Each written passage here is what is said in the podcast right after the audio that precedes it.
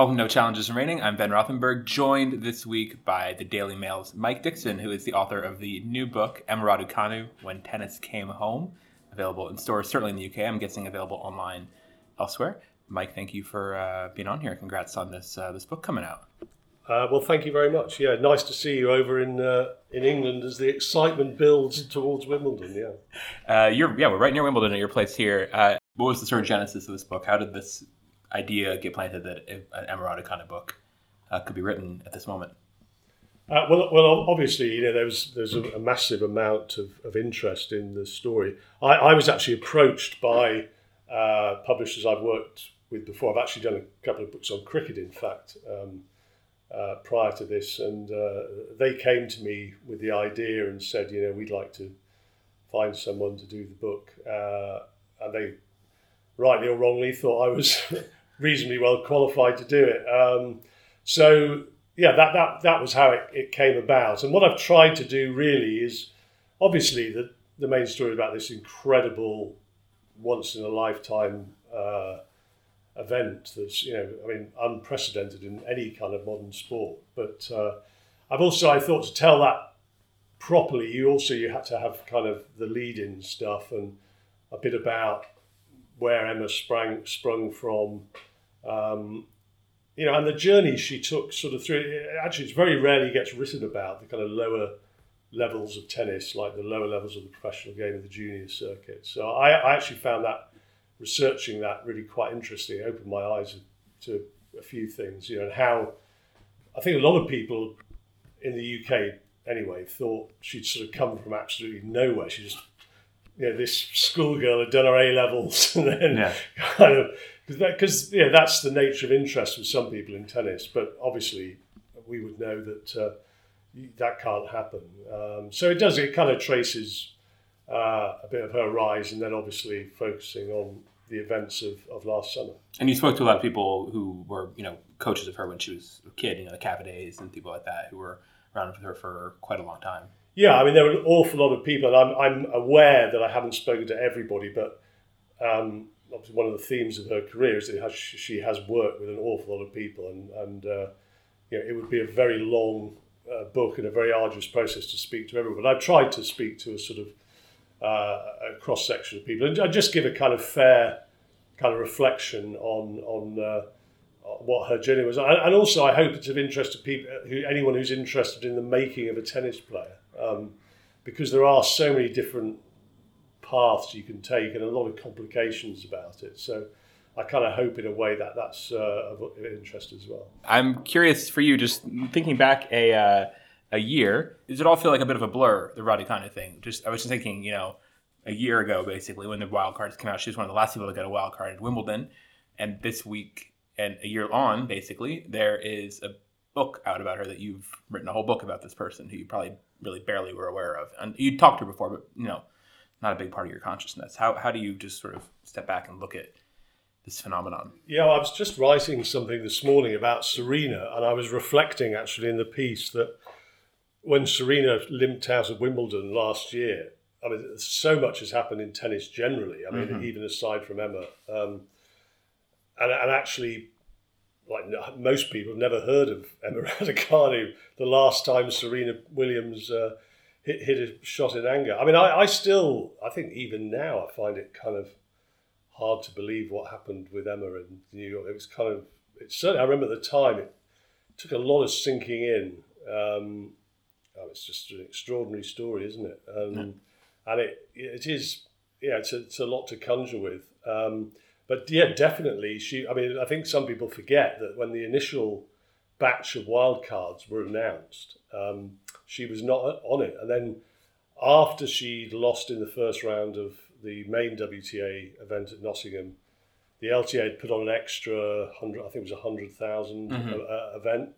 Um, all the media and everybody cleared off to London to Queens, um, and she won a couple of matches. Uh, she beat um, Hungarian Babos, um, ba- Babos, and actually then put up, I think she beat Storm Sanders, Australia as well, and then put up a good showing against Pironkova as well. Uh, but I think it was after the um, after the second win that they actually bumped her up from qualifying to a, a main draw wild card. Yeah. Um, and it, who knows, maybe that sort of changed the course of history. Um, No. I mean, there's so many little things actually on that journey last summer that you could reflect on that sort of did change the course of history. Yeah, so this book um, tells a lot of that story. Basically, it's you know very much. She's still only nineteen. It's still very much early phase of her her life, but there is a lot in here just going through it of the sort of how many things had to go right and how you're reading it. You know, well into the book, sort of before you get to summer 2021 chronologically. In the book, she's really nowhere near someone who'd be getting a book written about them. Honestly, she's still outside top 300. Her junior results had not been particularly outstanding. I mean, she made a couple of Grand Slam quarterfinals. I think is where she topped out Yeah. um, but nothing nothing beyond that and um, yeah it just a lot came came very quickly so i guess when she just sort of as a reporter i'm curious like so last year she sort of makes a name for herself really by reaching the fourth round of wimbledon uh, main draw when she beats uh, Vondroušová in the second round and then Cirstea in the third round. I forget who she played first round. Uh, Diachenko? Diachenko first Yeah. round, right this was an odd tournament. Uh, you know, obviously it was still pandemic protocols and still in the bubble, and so didn't still have full access to you know her team or her parents the way you might normally do it. So, and I was writing about her actually as well uh, this tournament last year for the Times. So, what I guess what just as a reporter who suddenly has this new, you know, quantity on their hands, basically with Raducanu and all the excitement she's generating. How much do you feel like you're sort of playing catch up? And this goes, I guess, on to the present at some level, maybe to try to get a get a handle on her as someone you're covering, compared to let's say like Andy Murray, who obviously you've known for decades now. Yeah, I mean, bear in mind that I think sort of those of us who'd like to think we're sort of plugged into the British game, and that's a very small number of reporters in Yeah. reality. Um, I think m- people are aware that she had, you know, a major amount of talent. I mean, certainly, uh, as I've mentioned in the book, a couple of coaches and agents had, had sort of spoken very glowingly uh, about her. So it, it wasn't it wasn't like a total shock, but obviously nobody could have seen it snowballing as fast as you can. It reminded me a little bit actually of for us when Kyle Edmund got to the semis of Australia. This is on a, a smaller scale. And actually, most people in the UK, because Kyle had never done particularly well at Wimbledon, and people see the game through the prism of Wimbledon largely Yeah. here anyway. Um, and, and there was a kind of like a mini stampede of like, who is Kyle Edmund? You know, I remember at, at the time when he m- went on that run in Melbourne, uh, and it was a, it was a little bit like that. Suddenly, everyone was trying to you know talk to people a- about her and find out about her background, who are her parents, and then my colleagues in the news department, you know, they're very interested in the family and all the stuff that happens Yeah. that you and I know happens at Wimbledon happened kind of in a rush of a few days, didn't it? Can you define that for international audiences? It's a term that's in, used in British media. What news reporter means or news department in the Wimbledon context. Um, I don't, well, think, I don't think people would intuitively Americans would intuitively yes, know what that means. Sure. Well, it, it sort of stems from the fact that Wimbledon, uh, you know, is much more than a sports event in the UK. It's, I mean, it's got an element of kind of soap opera to it. There's a very, the interest in it is very widespread. That's partly because it's on the BBC 24 7 pretty much. Uh, that's a, a big key to it. Um, and therefore, you kind of get two types of reporters who cover it. And I'm very much uh, in the, the sports bracket, you know, and Yeah. do it month in, month out. But then also, I have colleagues from the, the news department who are assigned just to cover Wimbledon. And, you know, there's stuff like with the Royals and Yeah. all, all the kind of froth, if you like. Yeah, fraud. Um, it's something you would think of we, we would call more the tabloid kind of stuff. I guess sort of more Um, entertainment-y. yeah, yeah, In the that- US, that would be our yeah, that kind of Yeah. dimension. You know, they're there to to sort of cover that that dimension of stuff. Um, I mean, it does. It really makes it a pretty unique sports event like that because obviously, fundamentally, it's a very serious sports event, very serious athletes um, contesting. You know, under huge pressure and desperate to win. But then it's also got this show busy royals, royal box. You know. Um, celebs. It's it's got, got all that dimension to it as well. So it is pretty uh, unusual like that.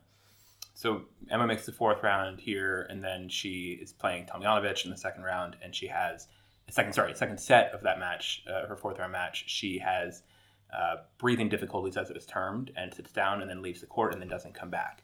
And this, whether it was still, I'm not sure if she's put a definitive name on it. They referred to it as breathing difficulties officially. Did seem to have some elements of being some sort of panic attack. Um, and she referred to sort of everything that was going on around the tournament, you know, the attention and the stress and stuff. Um, I guess a year on, and especially with what she's done since, like, how do you look back at that that moment? And I guess sort of the this is in the book, obviously, but mm. the and the and the media firestorm that it created with you know people, sort of your usual suspects uh, weighing in. Yeah, well, it was very. I mean, it was it was very dramatic at the time, and obviously, uh, you and I would know that this is not a, a particularly uncommon occurrence on the tour. You know, we've seen it happen elsewhere with uh, with different players. I mean, people can underestimate, I think, the pressure of going out head to head combat for two hours in front of ten thousand people. It's uh, you know you're under great exertion and it's quite. It, I mean, it's it's it's not easy, but I mean the TV or the fact that it was kind of prime time as well because it yeah. actually happened about half past eight at night. I think it was around the course of the night. Um, and the whole day, you know, it had this big, big build up, and she'd been held back in schedule. That was controversial. Um, so the way it unf- I mean, unfolded, and then we didn't see, uh, understandably, we didn't see Emma that night. And then I think she kind of resurfaced about four o'clock in the afternoon or something and did a Sue Barker interview. She did a Sue Barker BBC um, interview, yeah, sometime morning or midday. Uh, back at the the hotel they were using yeah. in, in the city. I thought that was one of the things they got wrong, honestly, last year was that they didn't put out any sort of statement or anything about Emma.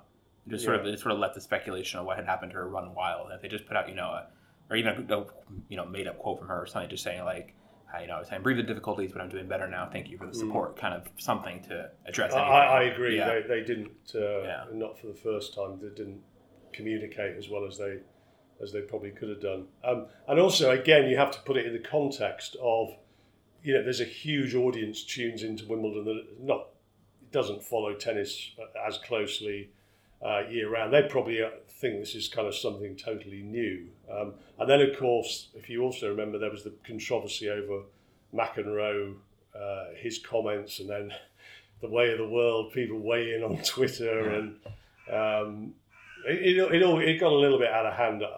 I guess I thought actually she gave a very good interview the next day. I mean, she does. I think she speaks very well actually for someone of her age. She yeah. actually does talk very well in interviews. Actually, yeah. very accomplished. I didn't think the McEnroe comments were actually all that bad or all that inflammatory, but I think it just sort of spoke to. And I'm obviously working on a book about Naomi Osaka, so I see this happen with her all the time now. But it sort of spoke to how fraught or how loaded or how like ready people are on both sides to sort of you know get uh, upset about things on the topic of, of you know young female athlete and anything you know mental health or whatever it may be.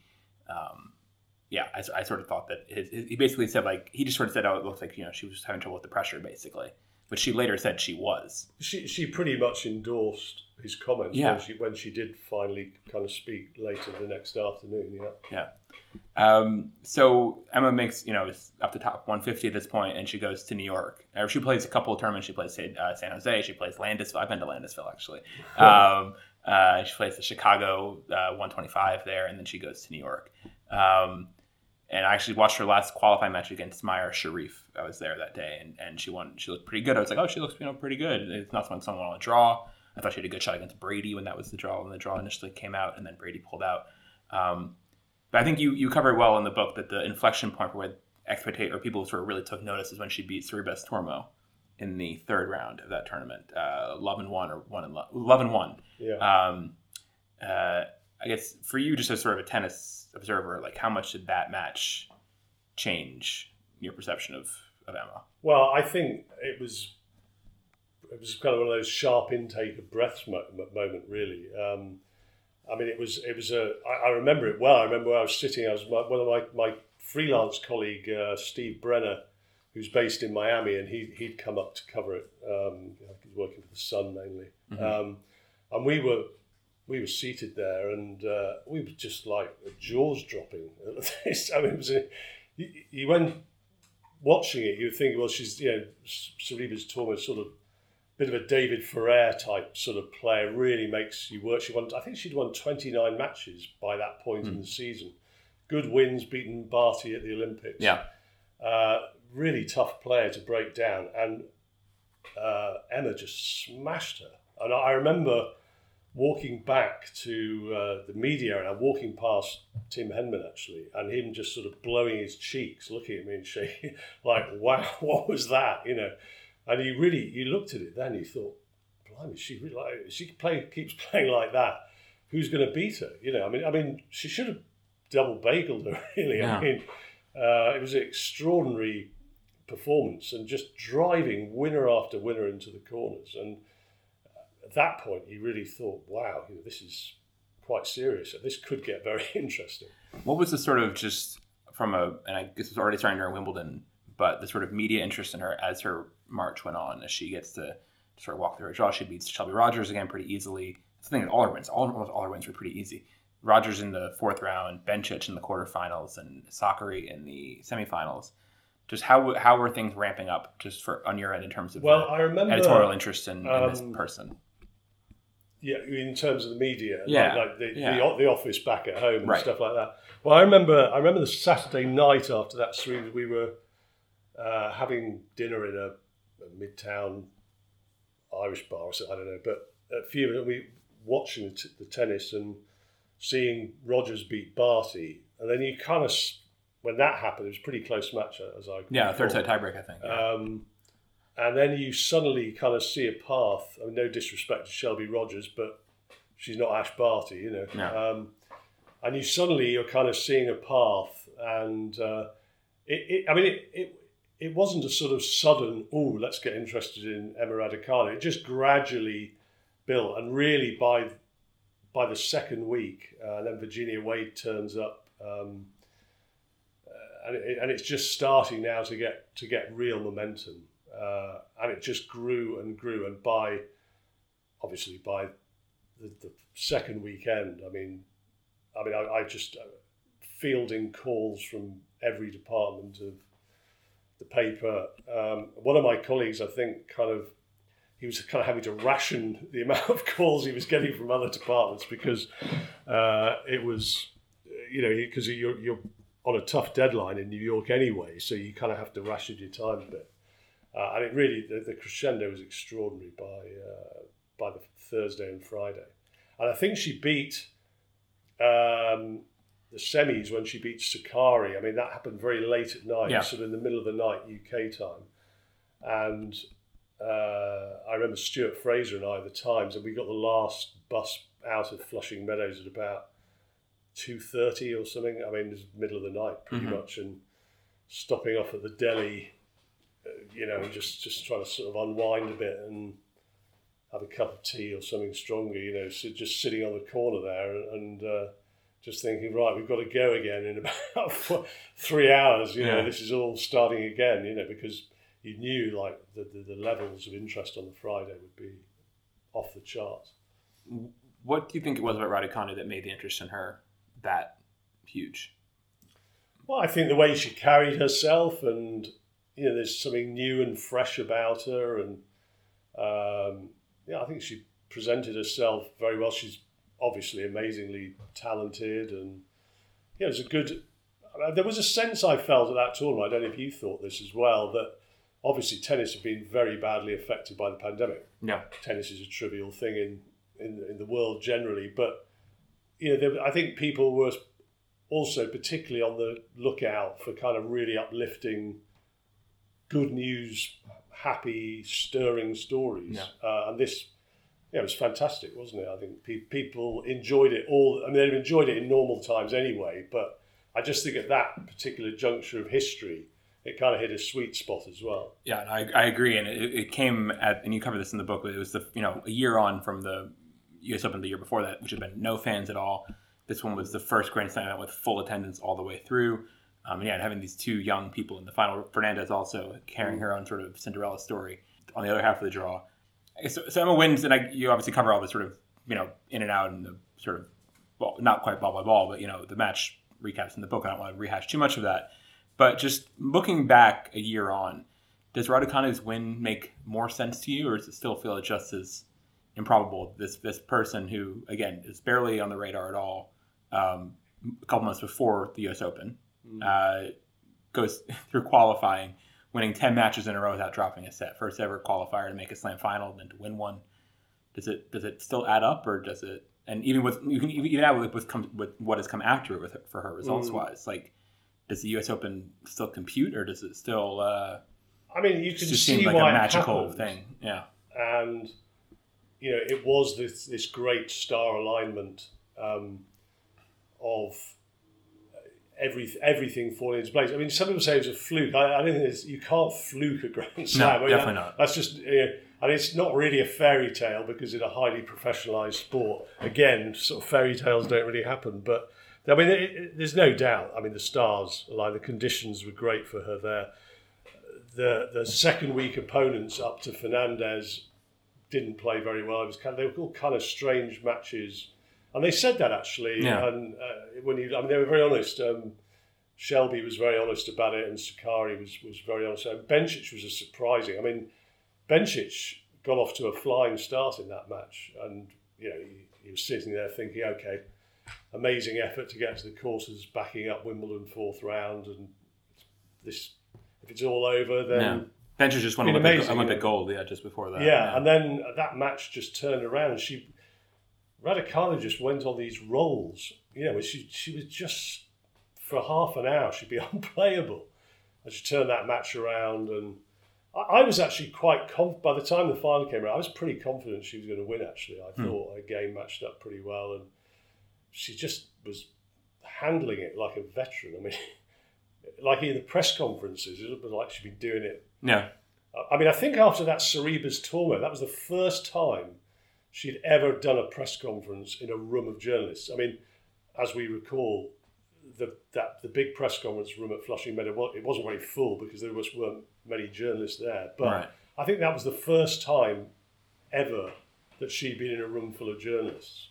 Yeah. Uh, and it was just like a duck to water, wasn't it? Yeah. No, definitely. She she's did it all well. She, she wins the U.S. Open, and then um, something that's kind of the theme. We can sort of skip ahead a bit to you know past the bounds of just the book. The book basically chronologically goes through the Australian Open this year.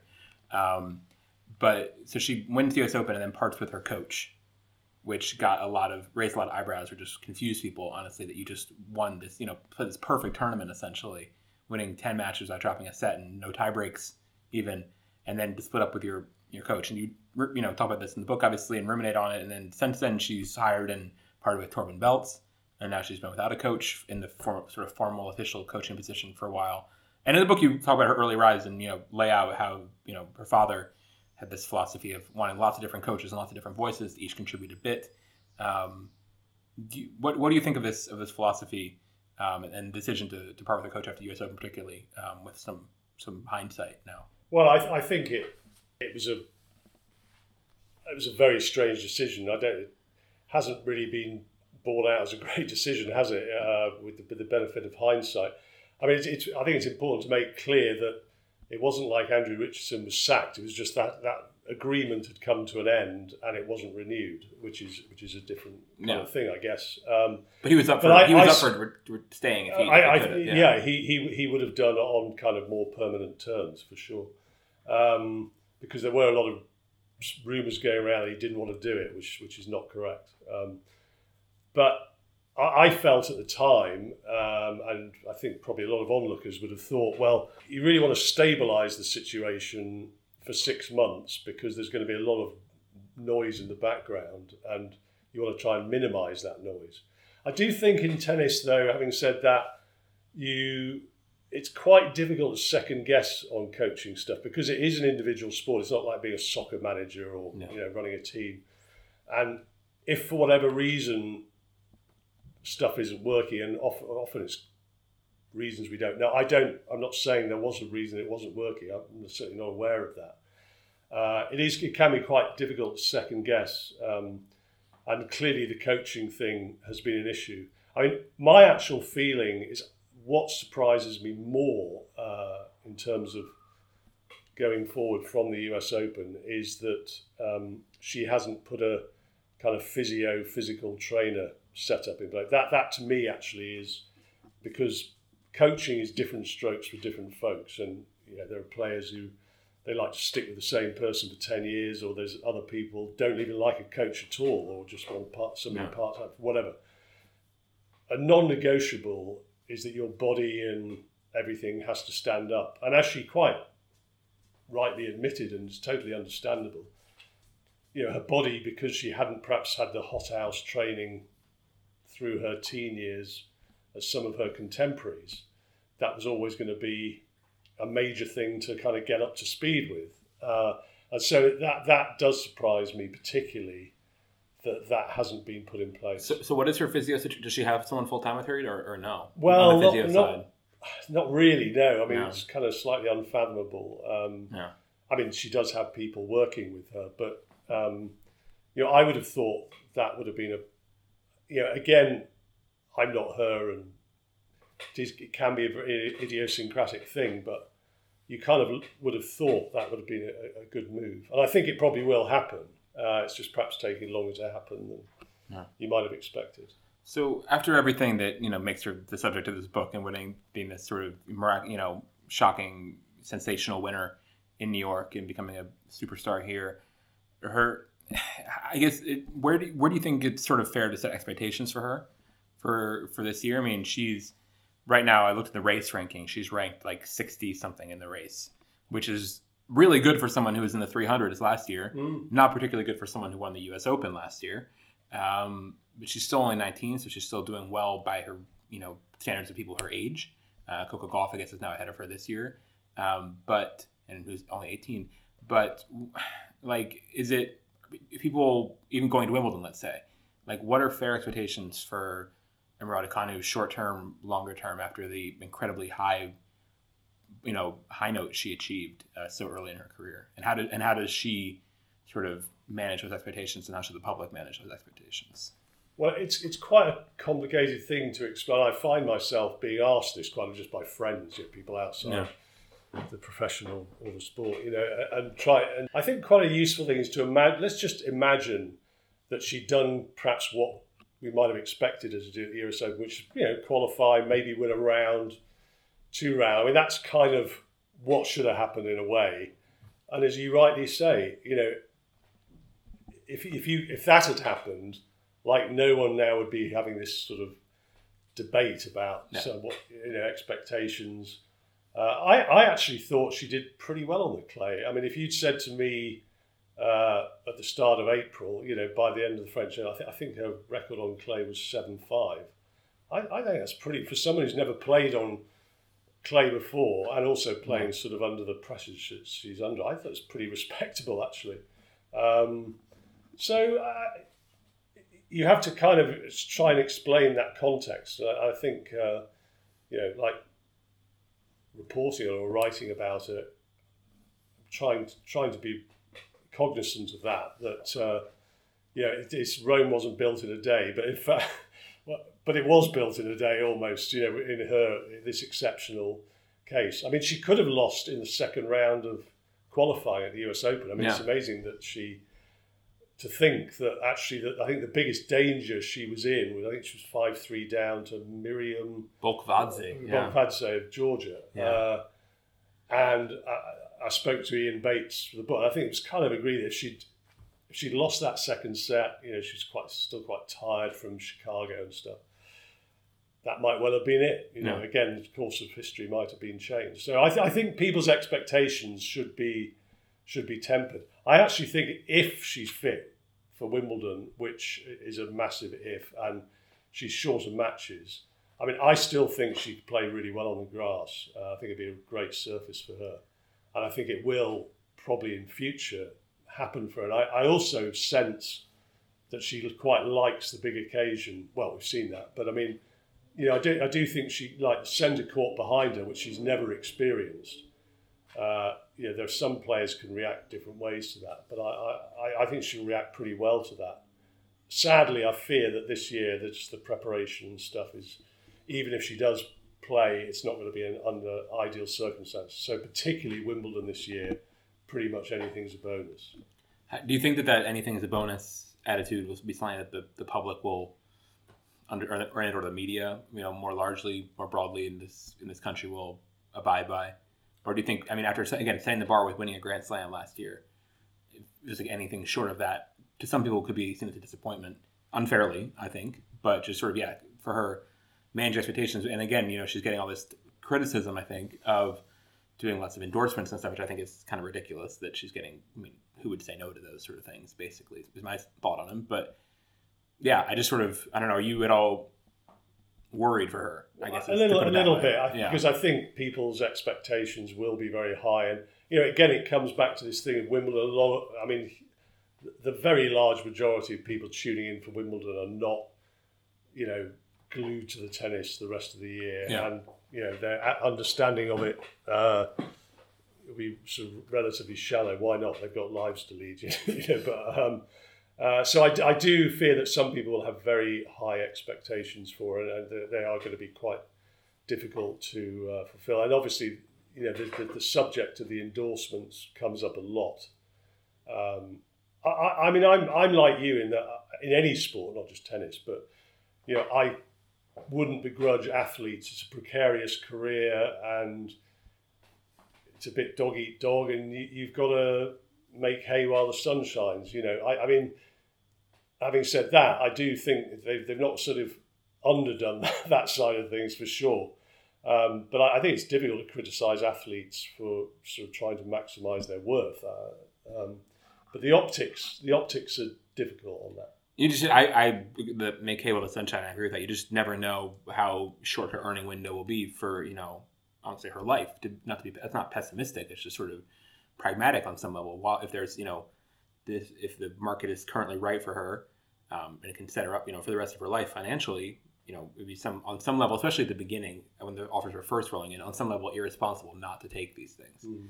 Um, I think we also yeah. we haven't we, we, we, we aren't going to see how that plays out for a while because these obviously these contracts they need servicing and you know a certain amount of time given over and you know how she how we, we kind of at the early stages of that so or she's at the early stages of that so I think we have to kind of slightly wait and see how that plays out and affects because I think there are people who kind of cope with all that stuff. I mean, Andy Murray was never very. I've never had the sense, for example, with Andy, that he, he's particularly enjoyed that that type of stuff. Right. Um, hugely, it's kind of some people actually. I think some players really quite enjoy it. Yeah. Um, sort of embrace it almost. Uh, and I think we have to be yet to see how things fall with that. Just on Andy, you've obviously covered Andy as sort of the main character of British tennis this century. Uh, how different is the Murray beat versus the Raducanu beat at this point? Just as people, what people are interested in, how, how they get covered. Is it at all comparable experience, or um, is it totally different? Well, the issue with it at the start, I mean, the journey was the start of the journey was different because Andy was not universally popular, whereas I think Emma, Emma is starting from a a place where a lot of people are hmm. very well disposed towards her, and the historic reasons why. I mean, there was a interview that kind of got misinterpreted. Oh, the England soccer thing. Yeah, and uh, um, that was that was kind of unfortunate. Um, and it's funny how things like that can stick stick with you. Um, and there was there was this perception, and probably still is actually among some people that doesn't like English. I mean, nonsense, but um, you know, possibly didn't help himself in some instances as well. So it's quite. Andy's a bit more of a controversial. I, mean, I think now there's a lot of love for Andy. Um, this kind of happens, doesn't it, towards the end of careers? You yeah. Know, people like I remember Lendl towards the end of his career. You know, people started liking him and uh, stuff like that. But I mean, Andy, Andy's a bit different to that. But uh, I, I think Emma's starting from a pretty positive place because she did this utterly extraordinary thing. Um, but, but clearly, there's huge widespread interest, and not just among the kind of sports posse, but a much wider segment of the population. Yeah. Um, what, what do you think comes next for Emma, just in her sort of career? I mean, what should come next, and I guess what does like in terms of I think we've seen her have a lot of physical problems basically the last few months, especially a lot of medical timeouts during matches, some retirements. Um, her Wimbledon's a bit in jeopardy after the issue she suffered in Nottingham this year. What what are the priorities for her? And I guess what do you do you think she can let's say like win another slam? Is that a fair thing to think is possible for her? Well, I think there's a lot of different potential outcomes. I think there are some dangers. It'd be a little bit of a mugs game predicting it. I mean, I, I do think tennis wise, I think she's very gifted. I think she's really smart. Um, works a lot of things out for herself, and she's kind of like a, I think, you know, her dad has always put a big uh, emphasis on that that you're kind of out there on your own, Yeah. and and without. I mean, there's definitely physically, I don't see any reason why she won't win another slam somewhere. What I guess if I was thinking what might happen is that life will become easier for her after the US Open. No. You know, and then that's kind of I remember Sampras, I think I'm right in saying, described it as having a monkey on his back when he first won it won it very young at 19. Yeah. Um, and there is probably an element of that, and I think life will get a bit easier for her once, and then we'll probably see her, hopefully, building in a kind of steady way, and a bit like the way Gauff looks like she's been building um, this year. There are several of the sort of That's if it goes well. yeah, there are several of the sort of again on the if it goes well side. There are several of the sort of greatest of all time players who had a one breakthrough slam win. Sampras is a good example of it. I think he won at ninety, and then he didn't win his next one until ninety three, I believe, his first Wimbledon maybe. Serena won her first ninety nine U.S. Open, then she didn't win another slam until two thousand two French. Mm. Um, Djokovic won 20, 2008 in, in Australia, didn't win another one for three years. And then start, then once you sort of get the second one going, then the things start rolling. And again, I'm not saying that she's going to be in that sort of category of, uh, you know, Sampras, Serena, uh, Novak, you know, 14 minimum Grand Slam titles in that tri- triad. But uh, yeah, but I think there is time to sort of settle in. And Yeah, I mean, the general the context of the women's game, obviously, the wider context is that there appear to be. Uh, it looks like there's a pretty good crop of talent. That not obviously Swiatek's the obvious one, but I mean, I think this uh, Kin Kin Qinwen Zheng looks pretty good. yeah, yeah. Uh, Fernandez, there, there's some good players. The player she played at the uh, French Open, Noskova, yeah, that was a really she, good she, match. She looked, she looked very promising. There's always good players around, Yeah. but as we know, kind of women's tennis has become pretty open. So I, I don't see her, you know, doing a Djokovic or Federer winning, you know, 12, 15, 18 or something like that. But I don't think there's any reason. I think she'll do well at. I think she should do well at Wimbledon in the future. I don't think she'll do that well this year, but uh, you know, quicker conditions. Uh, but that's if stuff goes right and you know stuff off the court's okay. And um, I mean, there's, there's a world of possibilities. Yeah. a lot, has, a lot has to go right to win a Grand Slam, and it all did for her last year. Thank you very much, Mike. Just on sort of last general point, we're obviously a couple days after Wimbledon qualifying starting now. What as you're you know cranking out Wimbledon preview content, what are the sort of biggest storylines for you for for the championships coming up? Well, I was talking with colleagues the other day. I seem to have done a lot of writing about who's playing and who's not playing, and there's been an awful lot of that in the last. Uh, so, I mean, there'll be a lot of interest in Serena and in East, even though she's just playing doubles. Um, I think there's going to be a bit of a will she, won't she scenario developing around Emma. Yeah. Um, you know, Djokovic and Nadal are coming into town and playing this exhibition at, uh, at the Hurlingham. I mean, Djokovic will, I think, when he kind of surfaces, I think there'll be quite a lot of interest uh, in him. I mean, there's obviously the, the kind of ranking points, Russian type thing, I guess, will be rumbling in the background. Uh, Andy as well. I mean, I, I, yeah, I'm sorry that Andy has had this issue because I, I quietly thought he, uh, I think he's going to be okay from what I understand as we speak. I sort of hear reasonably optimistic noises about him, but I really thought with the right draw, Andy could could really, you know, do something quite serious at Wimbledon this year. But I don't know exactly how No. good or how bad this, Yeah, this you got stomach thing is. Great start with the Stuttgart final, obviously, and then yeah, Yeah, ab. I mean, he, it was really building up nicely. I think he'd had a seed. If he'd had a seeding and been hundred percent healthy and prepared, who who would want to play him uh, on grass at Wimbledon? You know, so that's going to be interesting to see, and everything else. You know, so. it just on last sort of thing you mentioned this was in context of Emma with the Tomljanovic match, but the sort of prime timeification of Wimbledon. You know, the schedule sort of keeps pushing later. We got this email saying that center court matches still won't start till 1.30 p.m., which is pretty late for a tournament that theoretically doesn't have night sessions and wants to play usually two best of five matches on there and one mm. women's or mix, some mix, but often that. Um, do you see, French Open just had their night sessions uh, for the first time, which were not very popular, but I'm sure lucrative. Do you think Wimbledon is going to continue to push more towards trying to get closer to a, a prime time situation as much as they can, or do you think they will have uh, reluctance still? Well, I think I think that's already been quite an evolution. I, I I'll be surprised if you do hear you know people say, oh, will will they actually have some kind of separate night formal night session? I, I if that happens, I think that's quite a long way in the future. I, I, I certainly don't think that's in any way uh, imminent. But uh, yeah, I mean, they, they're always looking to put on these, these prime time matches at six yeah. o'clock. Uh, they've got the facility now to go later, and you know, it, it, the it was a completely sub- subject in itself. You know, the relationship between the BBC and Wimbledon is an, is an interesting one, mm-hmm. should we say? Yeah. Um, Wimbledon invest, BBC invest a lot of money in Wimbledon, and you know they want bang for their buck, um, and that that's driving quite a lot of it, I think, and and just you know Wimbledon is much more commercial than it used to be, and less laid back about you know how it promotes itself and things like that. So it's all moving towards that kind of prime timeification, if that's the phrase yeah. you use. Yeah, I mean, yeah, we're definitely going to see more late matches. And even just this year, we have the no middle Sunday for the first time.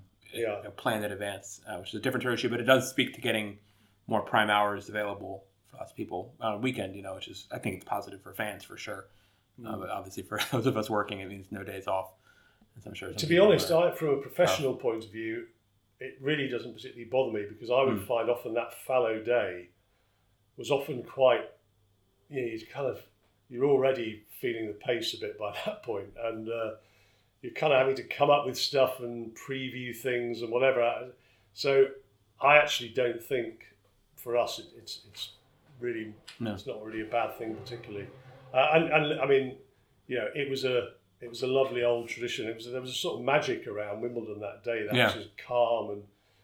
But I think in a few years' time, people look back and think, you know, wow, that was quaint. Uh, it was it was anachronistic in a very Wimbledon yeah. kind of way. Yeah. Um, but yeah, and I think and we mean to also no more Manic Monday. So Manic Monday, just trying to there were a lot of good matches you couldn't watch because they're on the same time as other matches. So yeah, spreading them out a bit, I think is good for good for fans and yeah. TV and stuff. So anyway, Mike, thank you very much. Looking forward to covering Wimbledon with you, and congrats on the uh, on the book. Hope people can thank you. give it a read.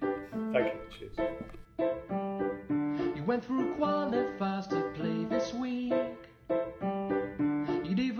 your flight back home. You didn't drop a set, that's one way to ensure your first Grand Slam